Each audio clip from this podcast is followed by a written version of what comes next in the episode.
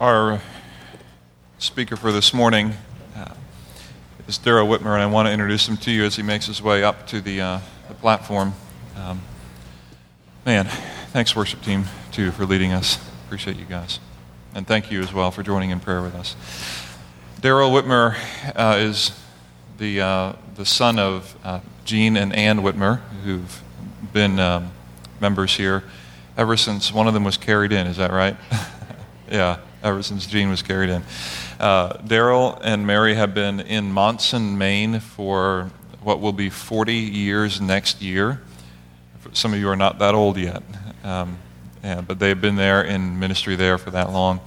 Darrell and Mary um, are what we call missionaries from Grace Point Church. There are many of you who have gone every year. We will, uh, it has been every year for a while, send a short-term missions team up there to visit with them, um, and that That has been our connection, so now you see the face to the name of Darrell and Mary Whitmer if you don't know who they are.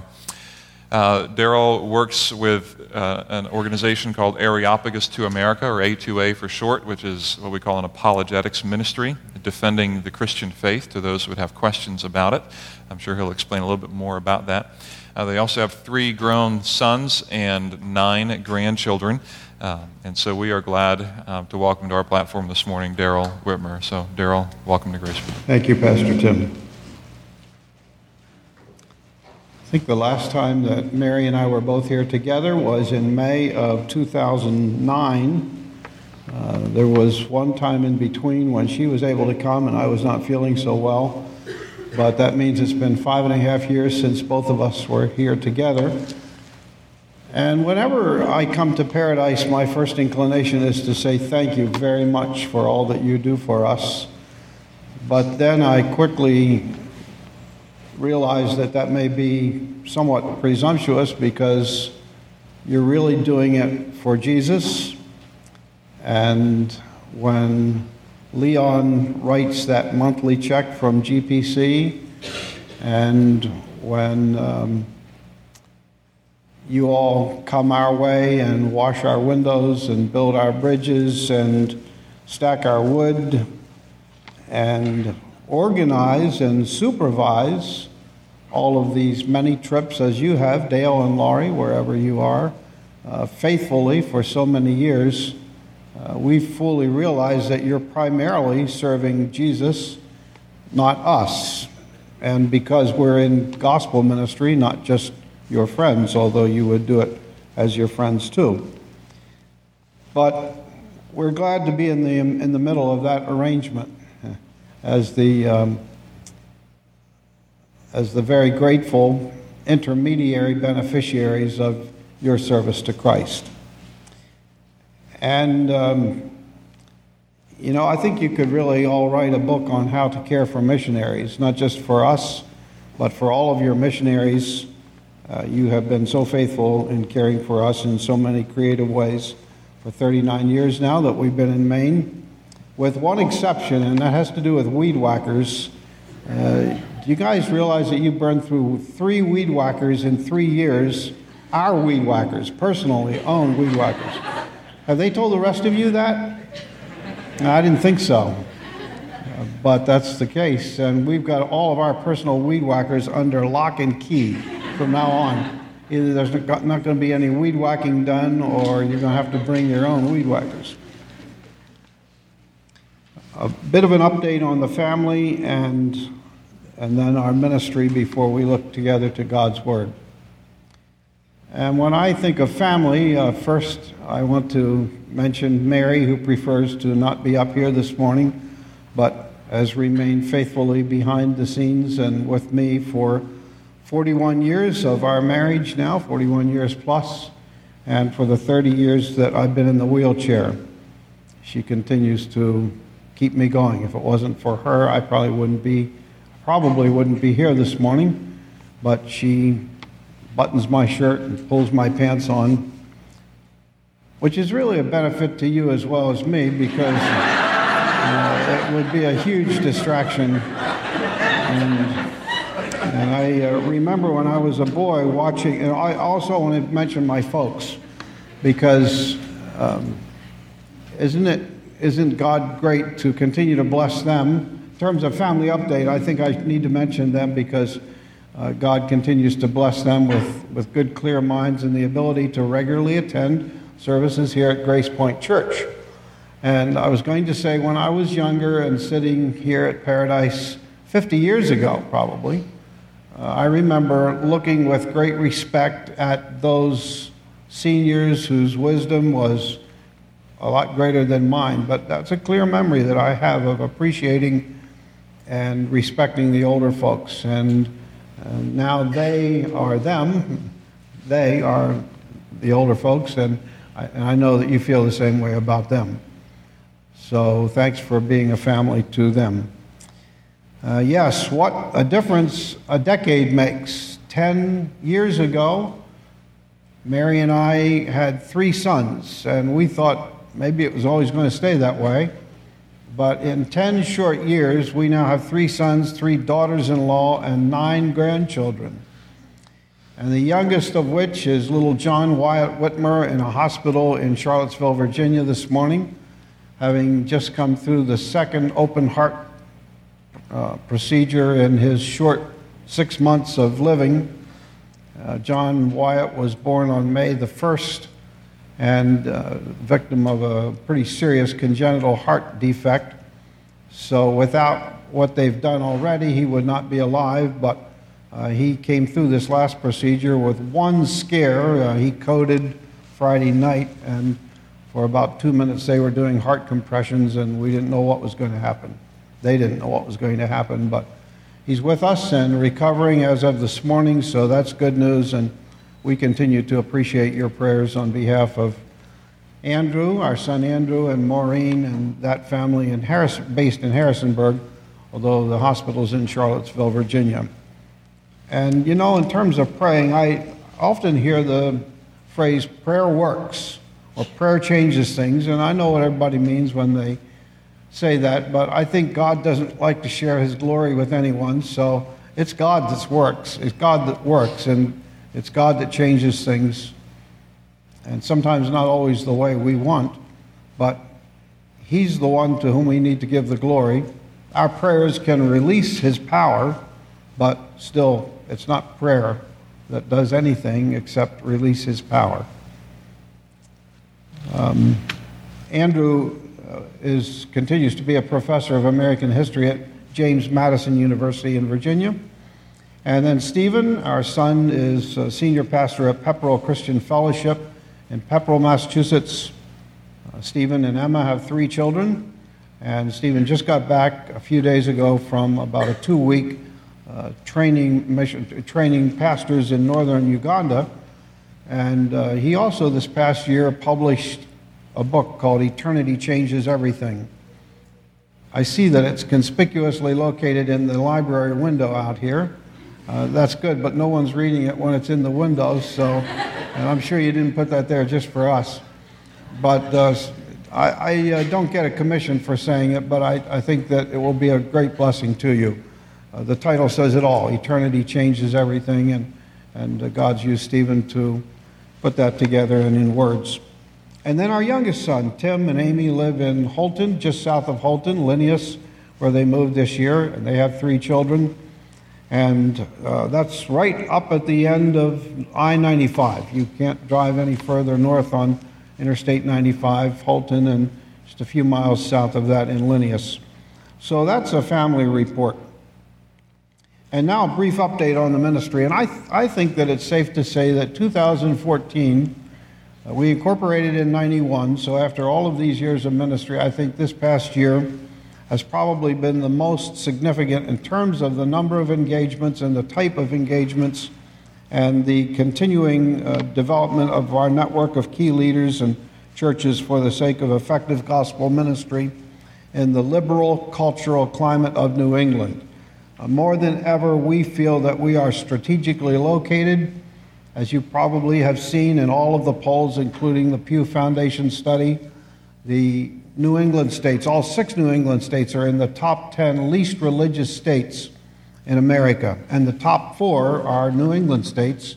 In fact, Maine and Vermont uh, are considered, are shown to be the least religious states in America.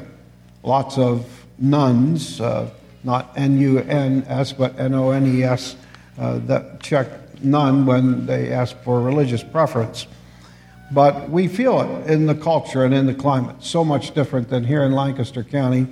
So that's where God's had us now for thirty-nine years, going on forty next year, and we feel that's exactly where we need to be. Our large focus right now is this coming conference in May of twenty sixteen called Why Jesus twenty sixteen. We're going to show a brief video clip in just a second, but I want to say that this is actually part of a larger initiative that we call the best defense. If the best defense is a good offense, and for three years leading up to the conference, we're taking the offensive for historic Christian truth in northern New England, defined as Vermont, New Hampshire, all of Maine, parts of northern Massachusetts. And the best defense is made up of three components, uh, one of which is these ten defense training seminars that we're doing in all corners and throughout a geographically dispersed area of northern of the three-state area. So that's underway. We're going to be doing our sixth one in New Hampshire in just two weeks. We just came back from Bennington, Vermont, way down in the southwestern corner of Vermont, and uh, been to Massachusetts earlier in the year and Maine. Uh, we continue to operate the study center. If you're ever coming through Maine, we want you to stop in, and, and uh, we'll give you a tour of our study center right there in Monson. Uh, I'm usually on the road speaking, at least Mary and I together, at least once a month. This month it's been three times. Our Defenders event for young people age seventeen to twenty-four, uh, equipping them to stand strong for faith, continues in the spring of the year.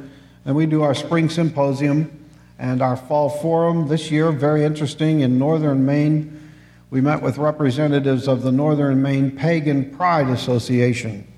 And these four self-pronounced pagans, that's their choice of identification, sat there and all told us a story of how they used to be in evangelical churches, Christian churches, but were disillusioned or given wrong information about what Christianity really is, and as a result deserted Christianity, or what they thought was Christianity, unfortunately, uh, misunderstood, but opted for something else, and in this case, paganism.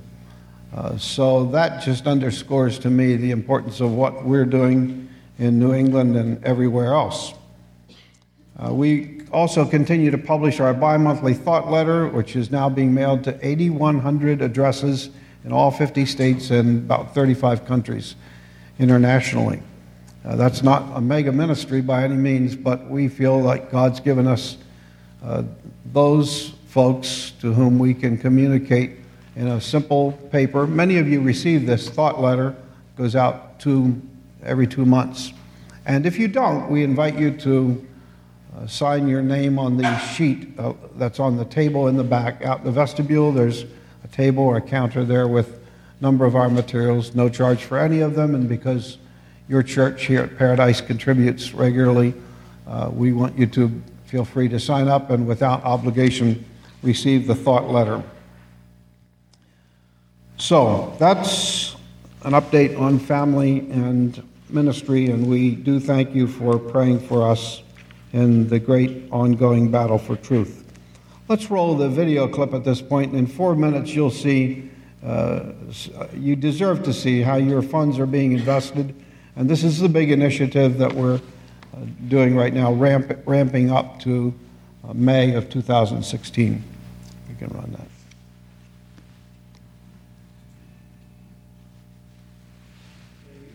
The U S is going to be in New England on May seventh, twenty fifteen. It's Doctor Ravi Zacharias, Louise Goble, Randy David Newman, and we hope you. Hello, everyone. I'm Darrell Whitmer, Executive Director of the A two A Institute, co-sponsor and coordinator of a truly remarkable event that is quickly coming our way. It is called Why Jesus twenty sixteen. So today there are hundreds and hundreds of religions and variations of multiple belief systems in the world. How does anyone know what to believe in anymore? Why should anyone even care about what to believe in anymore? Is there any such thing as true or false when it comes to religion? Could it all be just a matter of preference, and without any science or logic or article of faith. Doesn't religion always just lead to conflict all over the world anyway? How would you answer questions like these? If you're a Christian, you're going to want to join thousands of other believers for this one day, all day, exceptionally valuable conference on evidence for Christian faith. This is not going to be an entertainment event to fill your senses. It's going to be a training event to challenge your mind, but in a good and helpful way.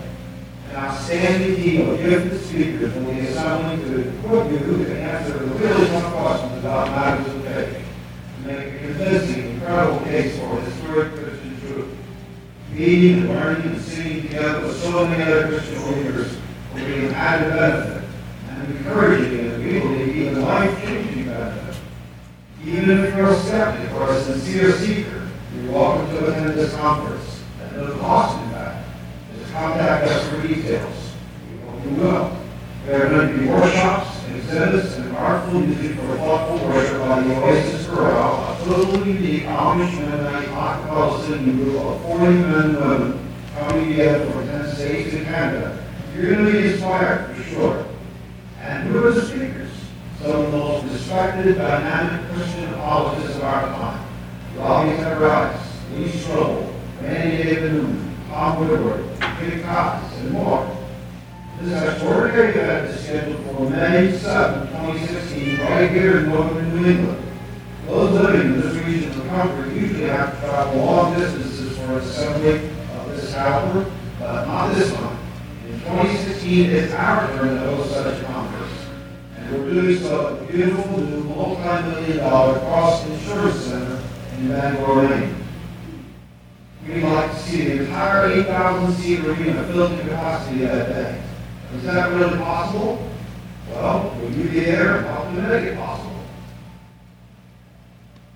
You'll need to make arrangements sooner rather than later. Admission is very affordable, no doubt less than you pay for just one large pizza.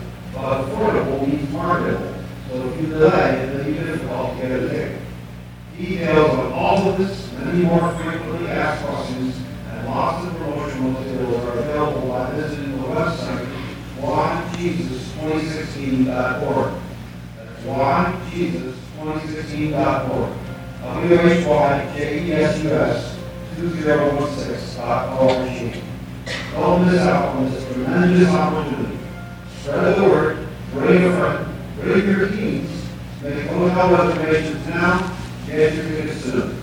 Call two zero seven, nine nine seven, three six four four or visit why jesus twenty sixteen dot org for more information, and we'll see you there. Tickets are going to be fifteen dollars a piece, and they go on sale in May of two thousand fifteen. So, you know, it would be great if you all got a caravan, and uh, you can view this through the eyes of northern New Englanders because we don't often have those type events up our way. But that doesn't exclude anyone from outside coming. So give some thought to uh, to, to all coming up in a big coach or uh, or a caravan or. Hey, you could ride your bikes. A number of you have already ridden bikes from Paradise to Monson, and so that's another possibility. Well, the ministry of A two A is a ministry of Christian apologetics, so this morning I'm going to preach a message entitled, Get Ready, Get Set, Go, Talk About Hope, from a text that's often considered the golden text of Christian apologetics, First Peter three fifteen. I'm going to be commenting on this verse in detail this morning, so you might want to follow along as I recite this fifteenth verse of the third chapter of the first epistle that Peter wrote to Christians in Galatia, Cappadocia, Bithynia, and all of that part of what was then Asia.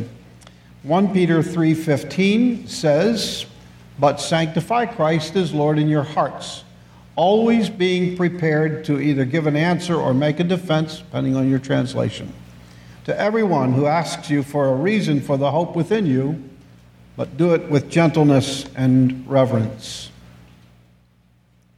Sanctify Christ as Lord in your hearts, always being prepared to give a defense, to give an answer, to make a defense to everyone who asks you for a reason for the hope that is within you, yet with gentleness and reverence or respect.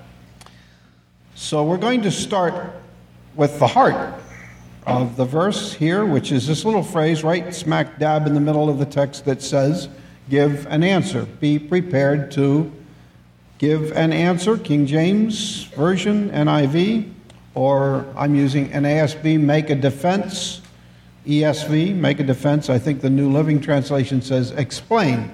When people ask you to explain or give some basis for the hope that you have, uh, th- then you need to be prepared to do that. And when God breathed out, when God's Spirit breathed out this little phrase, make a defense or give an answer, in this part of the verse to Peter, Peter, who was, of course, writing in Greek, wrote down the word apologia, which is the term from which we get our English term apologetics. So the word apologetics comes directly from God through Peter.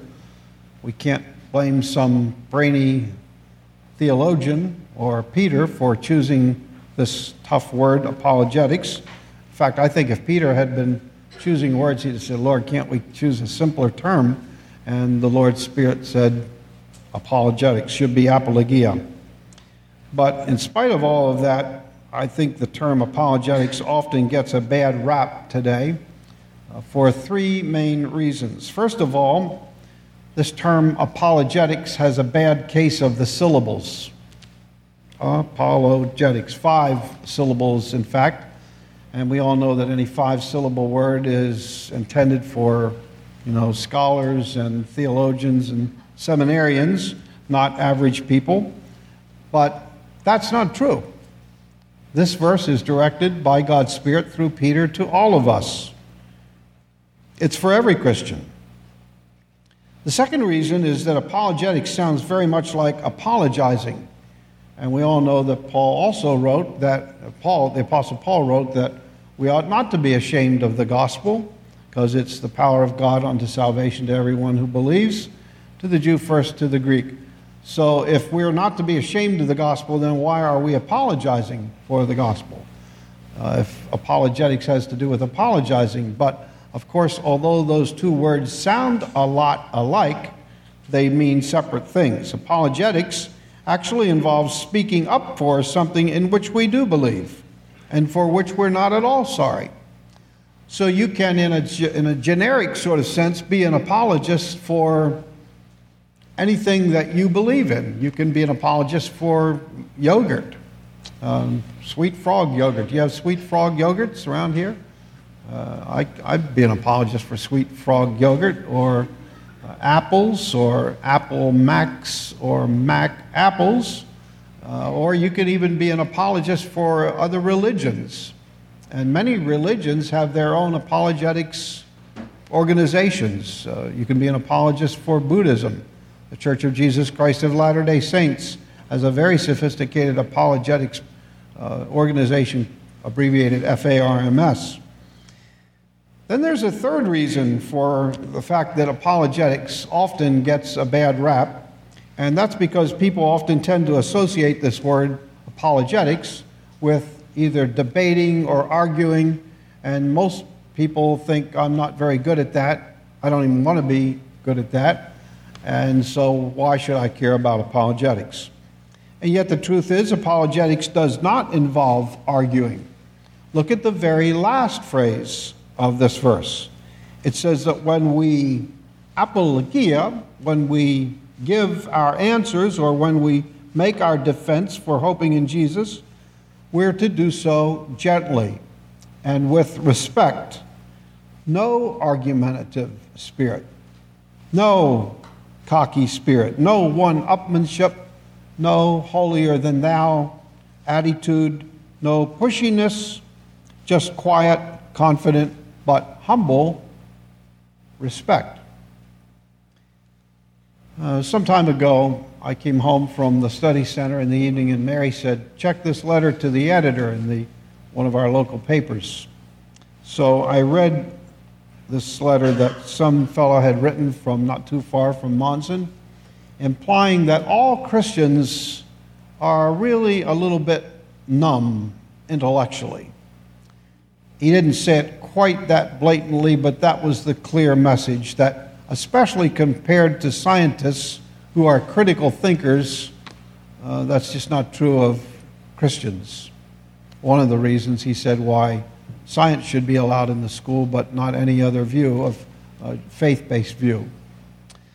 So I decided to do what I don't often do, and that's write a letter to the editor myself, in which I invited this guy to come sit down with me at the study center for a, an hour or so, so that I could hopefully convince him that Christians can also be critical thinkers. I sweetened the deal with an offer to pick up the tab at Spring Creek Barbecue in Monson, uh, one of our favorite restaurants right in Monson. If you ever come to Monson, you need to uh, stop in at Spring Creek Barbecue. So for whatever reasons, whether it was that or else otherwise, he accepted the invitation to his credit. And we picked a date. He got a cold, so we had to postpone it. But eventually he came into the study center, sat down, and for two hours we had a good discussion. And I think for the first time he met someone who, as a Christian, could hold their own in a discussion about matters of faith and evidence for faith.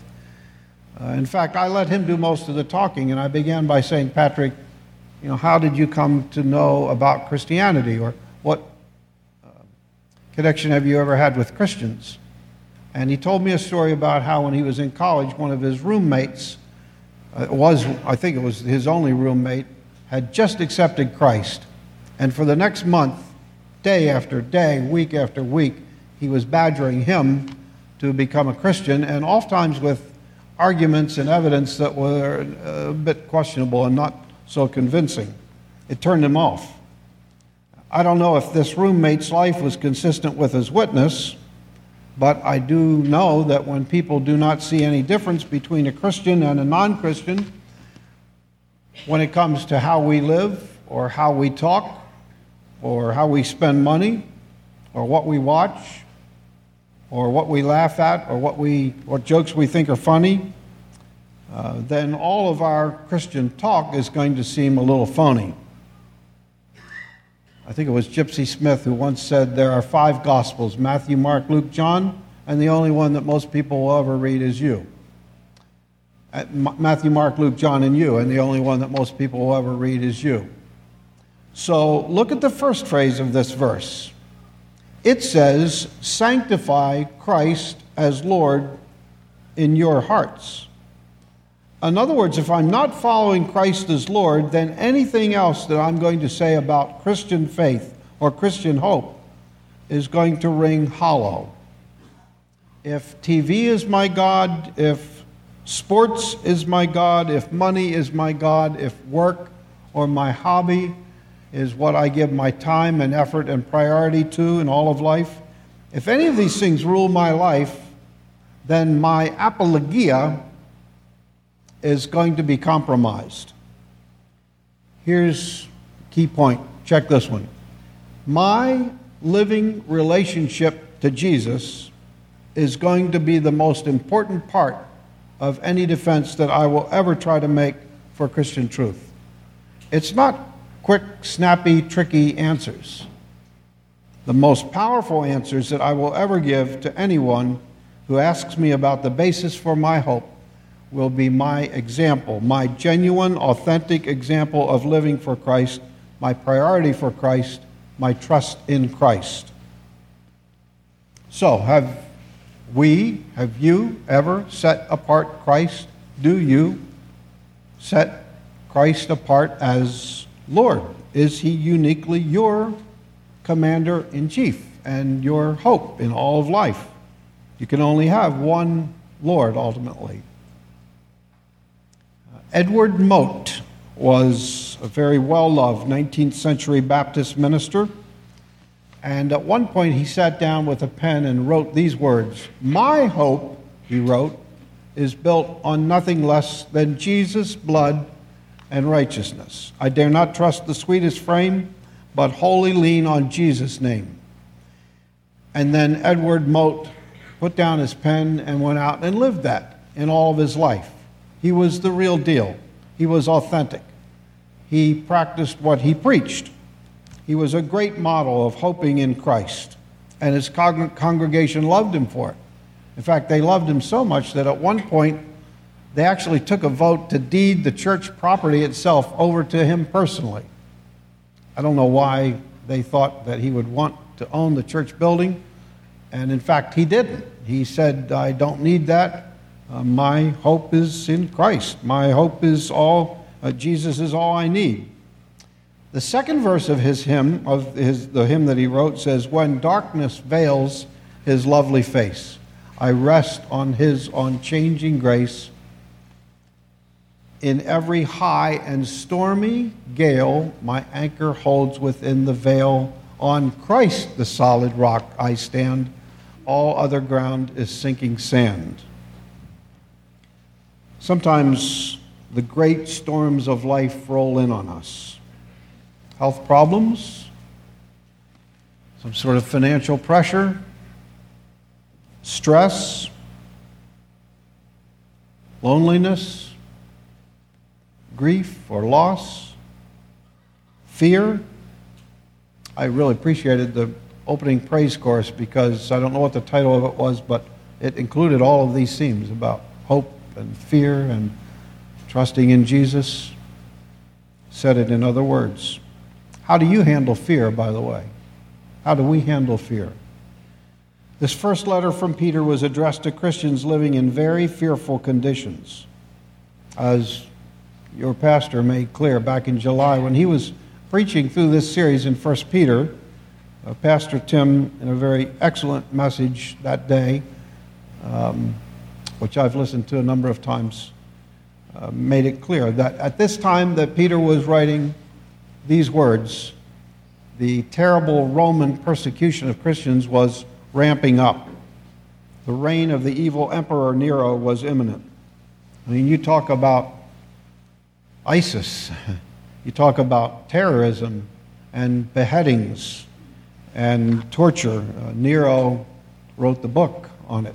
Nothing that we're reading in our headlines uh, that he hadn't already thought about. Peter is writing here to Christians facing these very intimidating circumstances. And in verses fourteen and fifteen, he says, don't be troubled. What? Don't be frightened. Don't fear what others fear. Verses fourteen and fifteen, he says, keep your eyes on Jesus. Sanctify Jesus as Lord. He is your hope. Realize that He is Lord. It's not the Roman government that's in charge. It's God who is sovereign in all of life. Christ is your hope. Hope in Christ. You know, there are two kinds of hope. There's blind hope and then there's well-grounded hope. If I told you that I was hoping to make the twenty eighteen Winter Olympics team in uh, figure skating in South Africa, you would say that sounds probably like a fairly groundless hope, lest circumstances change for you. And I would agree. But if I was to say, I hope to return, I hope Mary and I hope to return to Maine later this week, you'd say, well, if that's the plan and you've done it before and you have the van going and all, then that's a pretty well-grounded hope. One kind of hope is just wild, wish upon a star, aspiration.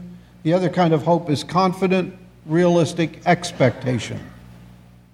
I've asked many people what they think is going to happen when they die. And oftentimes people will say something like, well, I've tried to live a good life. I've tried to be as good as I know how, so I'm just going to hope for the best. That sounds like wild, baseless hope to me. Sort of like saying, I hope to win the lottery, or I hope I'll never catch another head cold. Here in First Peter three fifteen, when Peter talks about others asking us Christians about our hope, he uses a term that literally means joyful and confident expectation, not wishful thinking. There's a solid basis for our hope. Our hope is based on a faith that's based on good evidence, and our hope is based on a person. That's something different. Jesus himself is our hope. Our hope is in the Lord. When all around my soul gives way, he then is all my hope and stay. On Christ, the solid rock, I stand. When um, when the waves and the storms come in on us, and if it's a crisis, a health crisis or whatever, it's Jesus who is our rock. We have the promises of a God whose existence, for whose existence there's much evidence. We have a Bible, the supernatural origin and reliability for which there is much evidence. There is Jesus himself, whose claims and identity are all grounded in good, solid evidence. So when people ask us about our hope, we need to be prepared and do our homework to show them some of these lines of evidence. Show them that our hope is well-grounded expectation. Are you able to do that? Are you? Uh, have you spent time preparing some of those lines of evidence and getting familiar with at least the basics? Nabil Qureshi was born in nineteen eighty-three. He is, he was, he is the oldest son of devout Muslim Pakistani immigrants. Nabil Qureshi grew up here in America, living and breathing Islam. I think he was born in California. His father was part of the U S Navy, so they moved to Virginia Beach. At one point they lived in Ireland for a while, but he was born and raised here in the U S, although he was Muslim. And he was just bathed in Islamic theology. When he was just minutes old, his father leaned over to him, over him and whispered in his ear the Adhan, the Muslim call to prayer. He was brilliant, very brilliant. His mother would hold him on his lap and read the Quran to him and have him memorize it. Nabil Qureshi memorized the entire Quran before he was six years old, all one hundred fourteen surahs, chapters. And he continued to be brilliant. In his teen years in high school, he was a strong proponent of Islam. He could out-debate the rest. And then he went to college, Old Dominion University in Virginia. And when he was in college, he met a guy by the name of David Wood, an evangelical Christian who loved the Lord and who loved Nabil. And they became best friends. And David loved Nabil unconditionally. He wanted to win him to Christ, but he wasn't going to stop loving him if he didn't come to Christ. And David very faithfully and very effectively shared the basis for Christian hope to Nabil, which got Nabil, who was naturally inquisitive anyway, on a real intense search for the basis for hope. In August of two thousand five, at the age of twenty-two, after years and years of searching, and I mean intense researching, and experiencing even some supernatural dreams, and I'm a little skeptical about supernatural dreams, but in this case, having read this book, I believe that it really did happen. As a result of all of this sequence of events, Nabil actually came to Jesus at great cost. He loved his parents, but that was the end. They excommunic- excommunicated him. It was the hardest day of his life, he says. He said, I'm a mama's boy. Uh, he loved his mother, and no longer could they communicate. Today he is a medical doctor, and he's a speaker for Ravi Zacharias International Ministries. Some of you have heard him talk. You can YouTube Nabil Qureshi. He's in Oxford right now pursuing his P H D. He already has an M D. You can tell how brilliant he is. Earlier this year, Nabil Qureshi published a book called Seeking Allah, Finding Jesus. If you haven't heard about this book, you will. Well, you just have. But you're going to hear a lot more about it. Uh, on Amazon dot com, if a book gets one hundred reviews or two hundred reviews, that's pretty impressive. So far, this book, which is published this year, has already, as of two to three days ago when I last looked, Uh, had over nine hundred reviews, and it's maintaining a five-star out of five-star rating.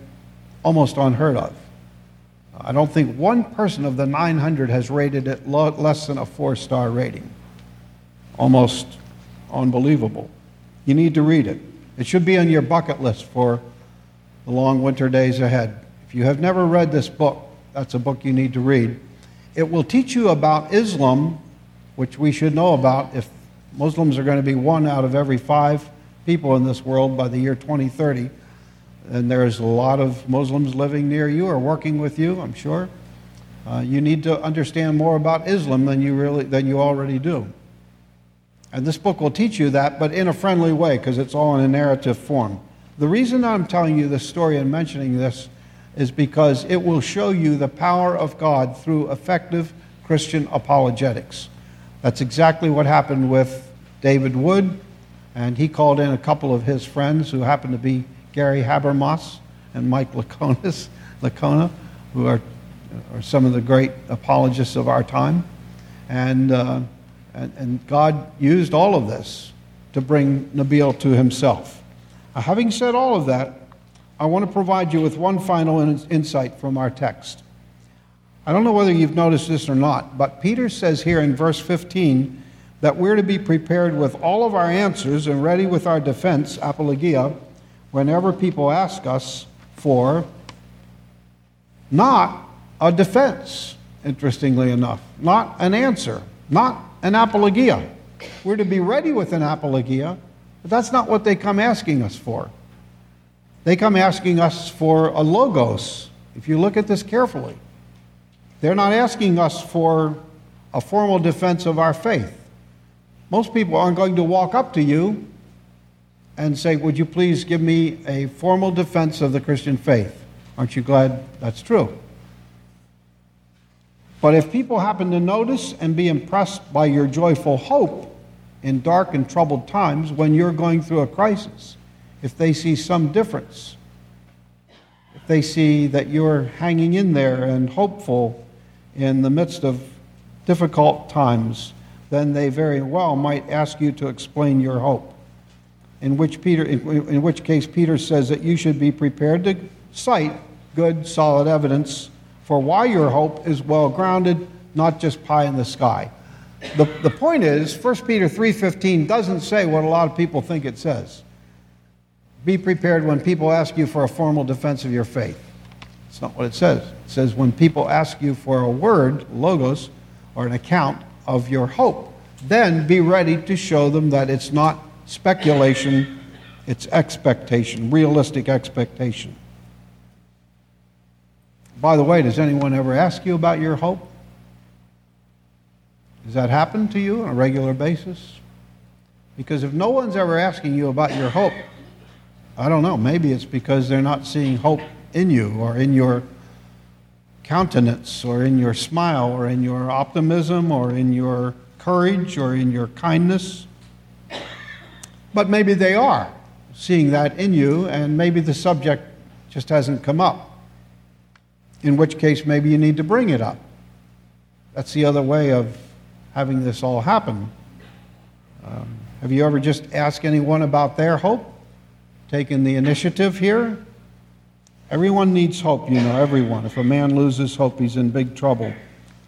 So why don't you um, be bold this week and get into some conversation with someone that you do not know to be a believer and ask them about their hope. Then they might ask you about your hope. Why not start a conversation about hope? Why not pray that God would help you to start a conversation about hope? And then you press the button. Uh, you know, you can just say, uh, who do you know that's the most hopeful person? Who do you admire who is very hopeful and optimistic in life? Uh, are you hopeful about the future? Can I share with you why I'm hopeful about the future, no matter what happens with the terrorists or with Ebola? Can I tell you the basis for my hope? Two nights before Christmas, two thousand seven, I was watching sixty minutes. Steve Croft was interviewing Tom Brady. And at that time, Tom Brady, the superstar quarterback of of our New England Patriots, was just about thirty years old, in his prime. Some of us think he's still in his prime, even if he has a bad game or two. But uh, at that point, thirty years old, Tom Brady had surely did have everything, just almost everything going for him that anyone would think of as great. Uh, he knew that, and in this interview he was openly acknowledging it. He had fame, his health, his money, his good looks, his success, three Super Bowl rings, uh, one of the world's most beautiful models, Giselle, at that point was beside him, his girlfriend now, she's his wife. And so at one point in this interview, uh, Tom Brady just sort of sort of screws up his face, and he says to Steve Croft that in spite of all of this, he sometimes finds himself meeting, thinking, is this all there is? God, he says, there's got to be more than this. Those were his words. Quote, God, there's got to be more than this, I think sometimes. Steve Croft said, what's the answer? And Brady said, I wish I knew. I wish I knew. He repeated it just like that. I watched that interview over and over, recorded it. You know what I think?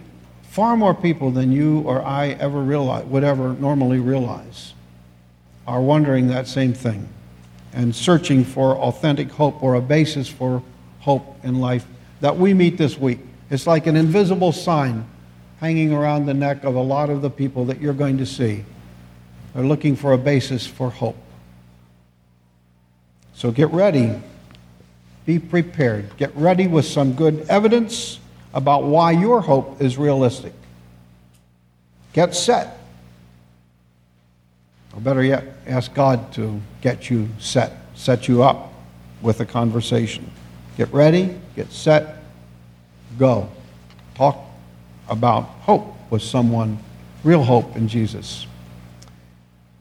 Thanks for the privilege. Thanks for entrusting the pulpit to me this morning, Pastor Tim.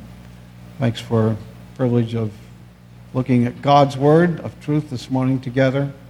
And uh, thanks for allowing us to be in the middle of a good arrangement where you stand by us in our work for Jesus.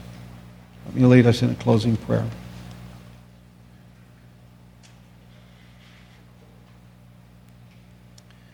Yes, Lord, you are our hope and our stay. When all around us things seem to give way, remind us that you are there and that you are a solid rock. Thank you for the blessed hope of your soon return. Forgive us when we get distracted. Help us to focus on being prepared, and do set us up with some conversations this week. I pray that you would sovereignly, divinely arrange some exchanges that would lead to a discussion of hope and uh, an, uh, an opportunity for us to share the basis for our hope in you. Thank you for my brothers and sisters and each of these faithful friends and others who are visiting this morning who have been a part of the ministry to which you've called us. And I thank you this morning, Lord, for helping me through this message in, in spite of the circumstances this morning, the headache and all the rest. Thank you for that. In Jesus' name, amen.